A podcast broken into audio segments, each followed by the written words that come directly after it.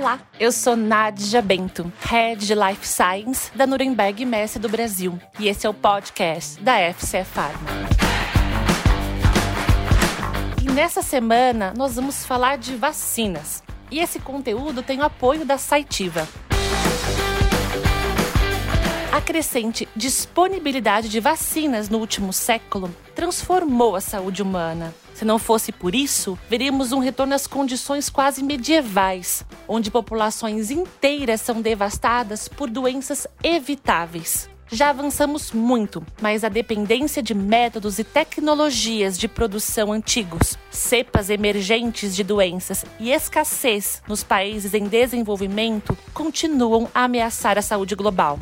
E para entender melhor esse assunto, nós convidamos o professor e doutor Jorge Calil, que é titular de Imunologia Clínica e Alergia na Faculdade de Medicina da Universidade de São Paulo, para bater um papo com a gente.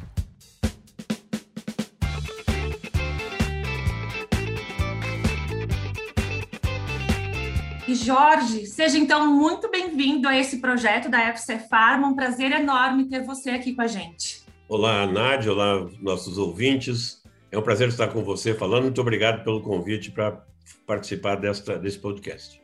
Bom, o tema dessa semana é vacinas. Eu já começo te perguntando que, embora seja absolutamente crucial para a manutenção da saúde global, o desenvolvimento e a produção de vacinas são um desafio. E qual que é a tua opinião sobre esse assunto? Bom, produzir uma vacina é muito complexo. É um produto biológico, tem muitas nuances e a, a, a começar para entender como que nós usamos a nossa resposta imune para eliminarmos um agente infeccioso. Né? No caso da Covid, nós estamos trabalhando com um vírus, mas também poderia ser uma bactéria ou um parasita.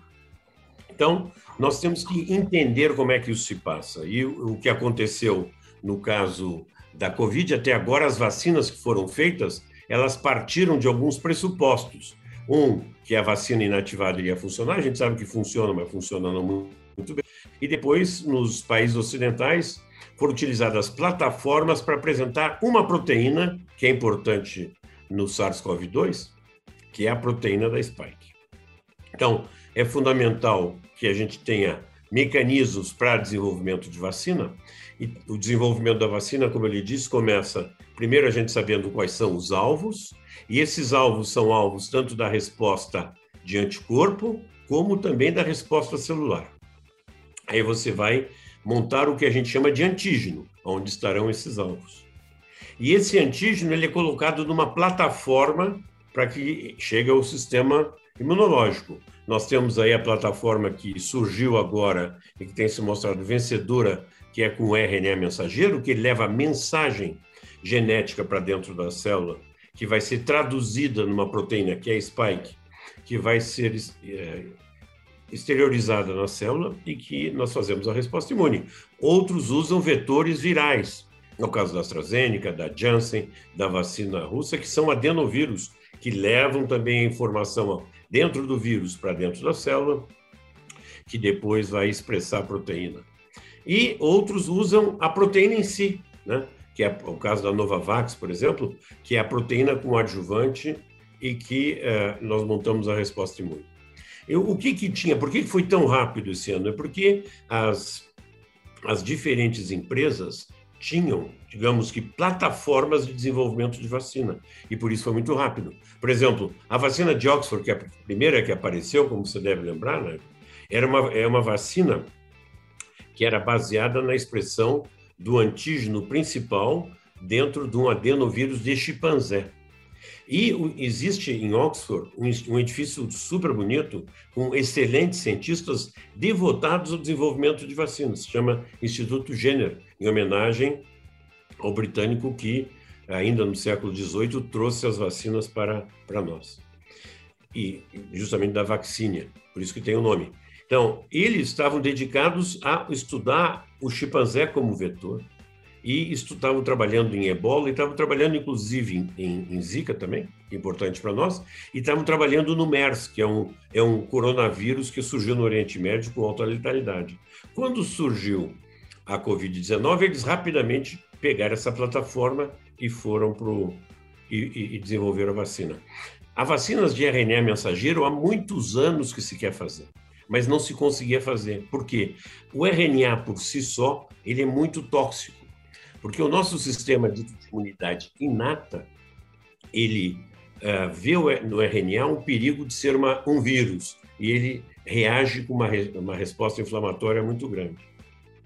Agora, se tinha conseguido, graças ao trabalho de uma húngara, deixá-lo menos tóxico e se conseguiu colocá-lo numa nanopartícula de lipídica para que ele fosse entregue na célula e que fizesse. Então, foi alguma coisa muito nova. A vacina, a Novavax trabalhava com vacinas proteicas e ela tem adjuvantes muito fortes. E ela logo ela fez a expressão ah, da, do, da proteína spike por DNA recombinante, colocou com, um, colocou com esse adjuvante delas e teve respostas muito boas. Agora, estão sendo trabalhadas vacinas de novas gerações. E as vacinas de novas gerações vão aumentar ainda melhor o, o alvo.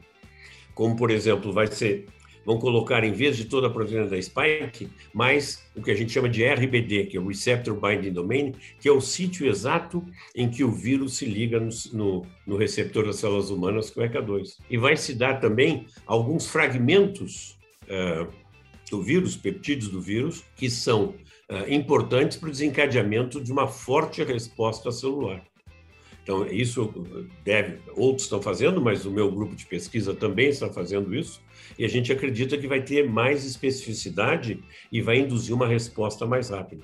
Então, é super importante para um país como o Brasil, de dimensões continentais, uma população enorme, que esteja sempre fazendo uma vigilância muito clara das, das epidemias, pandemias, ou que seja, ou as endemias, que nós temos no país, e tivemos o exemplo da dengue, tivemos o exemplo da zika, e que a gente tem a capacidade de desenvolver as nossas vacinas.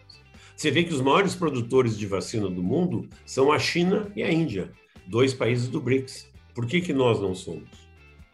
E por que, que nós não desenvolvemos mais vacina? O que nós precisamos é um apoio sistemático para a ciência fundamental que faz o descobrimento da vacina, e todas as etapas de desenvolvimento da vacina, que são, uh, são difíceis e que compõem o que a gente chama do Vale da Morte. Ou seja, as, pessoas, uh, o, as pessoas descobrem alguma coisa e é muito difícil fazer com que essa descoberta se transforme num produto que seja um produto farmacêutico e que ele possa ser administrado em gente para que ele possa ser feito as fases clínicas. Para isso tem que fazer todo, todas as etapas de industrialização, escalonamento, uh, produção em pequena escala, depois em piloto para fazer os testes, todos os testes de toxicidade. E tem muitas destas áreas que não estão bem desenvolvidas no Brasil, porque aqui no Brasil nós fazemos muito pouco desenvolvimento. Normalmente nós compramos um, alguma droga que já, já foi desenvolvida, a gente só procura o, o IFA para fazer a formulação em fase aqui. Então, nós tínhamos que ter isso mais forte para produtos biológicos. E aqui, atualmente no Brasil, nós temos dois grandes institutos que produzem vacina. Mas, inclusive, boa parte deles eles só trazem também o IFA para botar, fazer o fill and finish aqui. Então, nós teríamos que ter, e seria muito importante, que as empresas farmacêuticas privadas entrassem nesse mercado de, de vacinas e também investissem em desenvolvimento para a gente ter vacinas que sejam importantes. Nós poderíamos estar desenvolvendo, existem vários grupos no Brasil que estão desenvolvendo vacina e todos eles estão com a dificuldade que eu mencionei da do Vale da Morte. Como é que eles vão fazer o escalonamento? Como é que eles vão fazer os lotes pilotos? Como é que eles vão fazer a transformação da célula para produção por metodologia de DNA recombinante que seja em condições de MP e todo esse tipo de dificuldades que há. Né?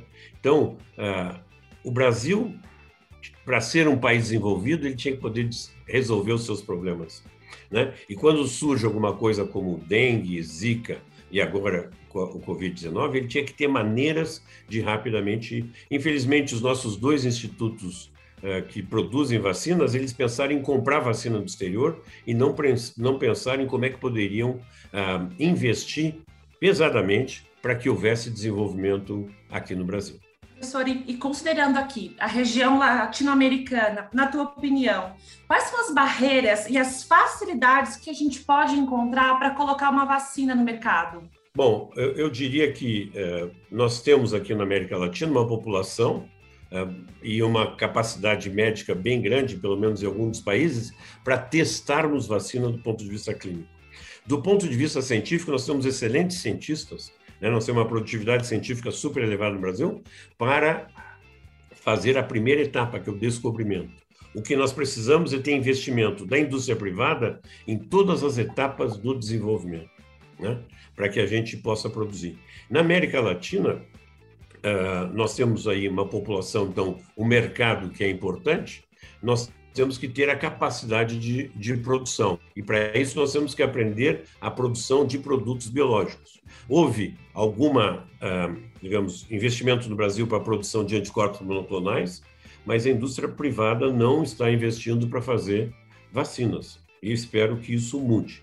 Isso acontece em, é, não em todos os países, porque a Argentina, por exemplo, existem empresas privadas que estão produzindo monoclonais, mas também vacinas que falta para o mercado latino-americano acelerar o desenvolvimento da produção de vacinas aqui na nossa região? Bom, então, como eu falei, o que nós temos, a grande dificuldade é termos condições de é, atravessarmos o Vale da Morte, uma vez que a ciência é boa e é, conseguimos produzir. E para isso nós precisamos ter plantas pilotos, nós temos que ter gente capacitada para em biologia molecular, que faça o escalonamento industrial, que faça a produção do Master Cell Bank, do Working Cell Bank, que são as células que vão produzir a vacina em termos biológicos. Nós temos que ter também boa capacidade de purificação desse material, toda a parte de testagem também, para que a gente consiga é, chegar num, num, outro gargalo, que é a, são as toxicidades, as provas de toxicidade, para a gente depois é, conseguir é,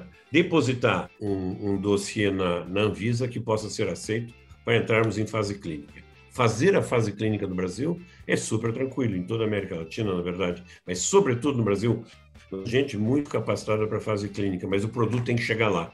E ele, muitas vezes, ele, ele morre nas prateleiras universitárias. E com base na produção de vacinas, qual que é a importância do downstream? Na parte de produção de vacinas, né, nós temos um, um, upstream que muitas vezes nós já sabemos fazer, por exemplo, nós sabemos cultivar células que produzam um antígeno que tenha sido clonado lá atrás. Né? Isso não tem maior problema. Agora, nós temos também toda a questão do downstream, todas as etapas de purificação cromatográficas ou outras, né, que não são utilizadas nas estruturas galênicas de produtos químicos, mas que são fundamentais para os produtos biológicos que nós temos que dominar absolutamente. Né? E, e, e, é fundamental que tenhamos um downstream em boas condições de MP e pessoas altamente treinadas para fazer isso e para que a gente chegue num produto e que tenhamos também a capacidade de formulação desse produto, testar estabilidade, melhorar a estabilidade do produto biológico, nem sempre é fácil.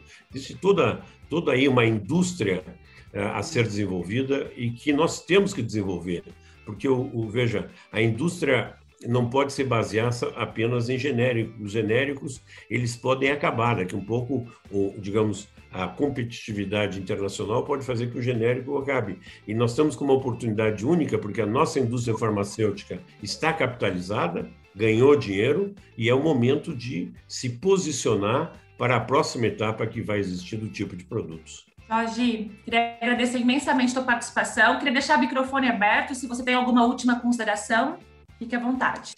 Bem, como tudo que eu falei aí, eu acho que, em primeiro lugar, o brasileiro tem que acreditar, tem que aumentar a sua autoestima e saber que tem capacidade de fazer as coisas. Né?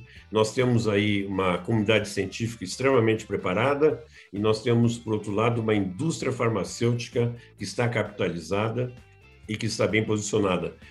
há muitos anos eu trabalho nisso, nós temos que tentar fazer com que os objetivos de um e de outro sejam comuns. E nós temos que um ajudar o outro para que a gente passe o, o, o, Vale da Morte, que é onde que morrem a, a, grande parte dos produtos que são desenvolvidos aqui no Brasil, que os universitários não só na publicação e que eh, a indústria farmacêutica não fique só comprando IFA do exterior. Então, esse desenvolvimento, a gente viu claramente que aqui no Brasil não tinha E, e isso está fazendo com que exista dificuldade de fazer esse último desenvolvimento. E a segunda coisa, eu acho que ah, o mercado de vacinas é um mercado enorme, né? ele está em expansão e eu acho que o Brasil tem que participar ativamente.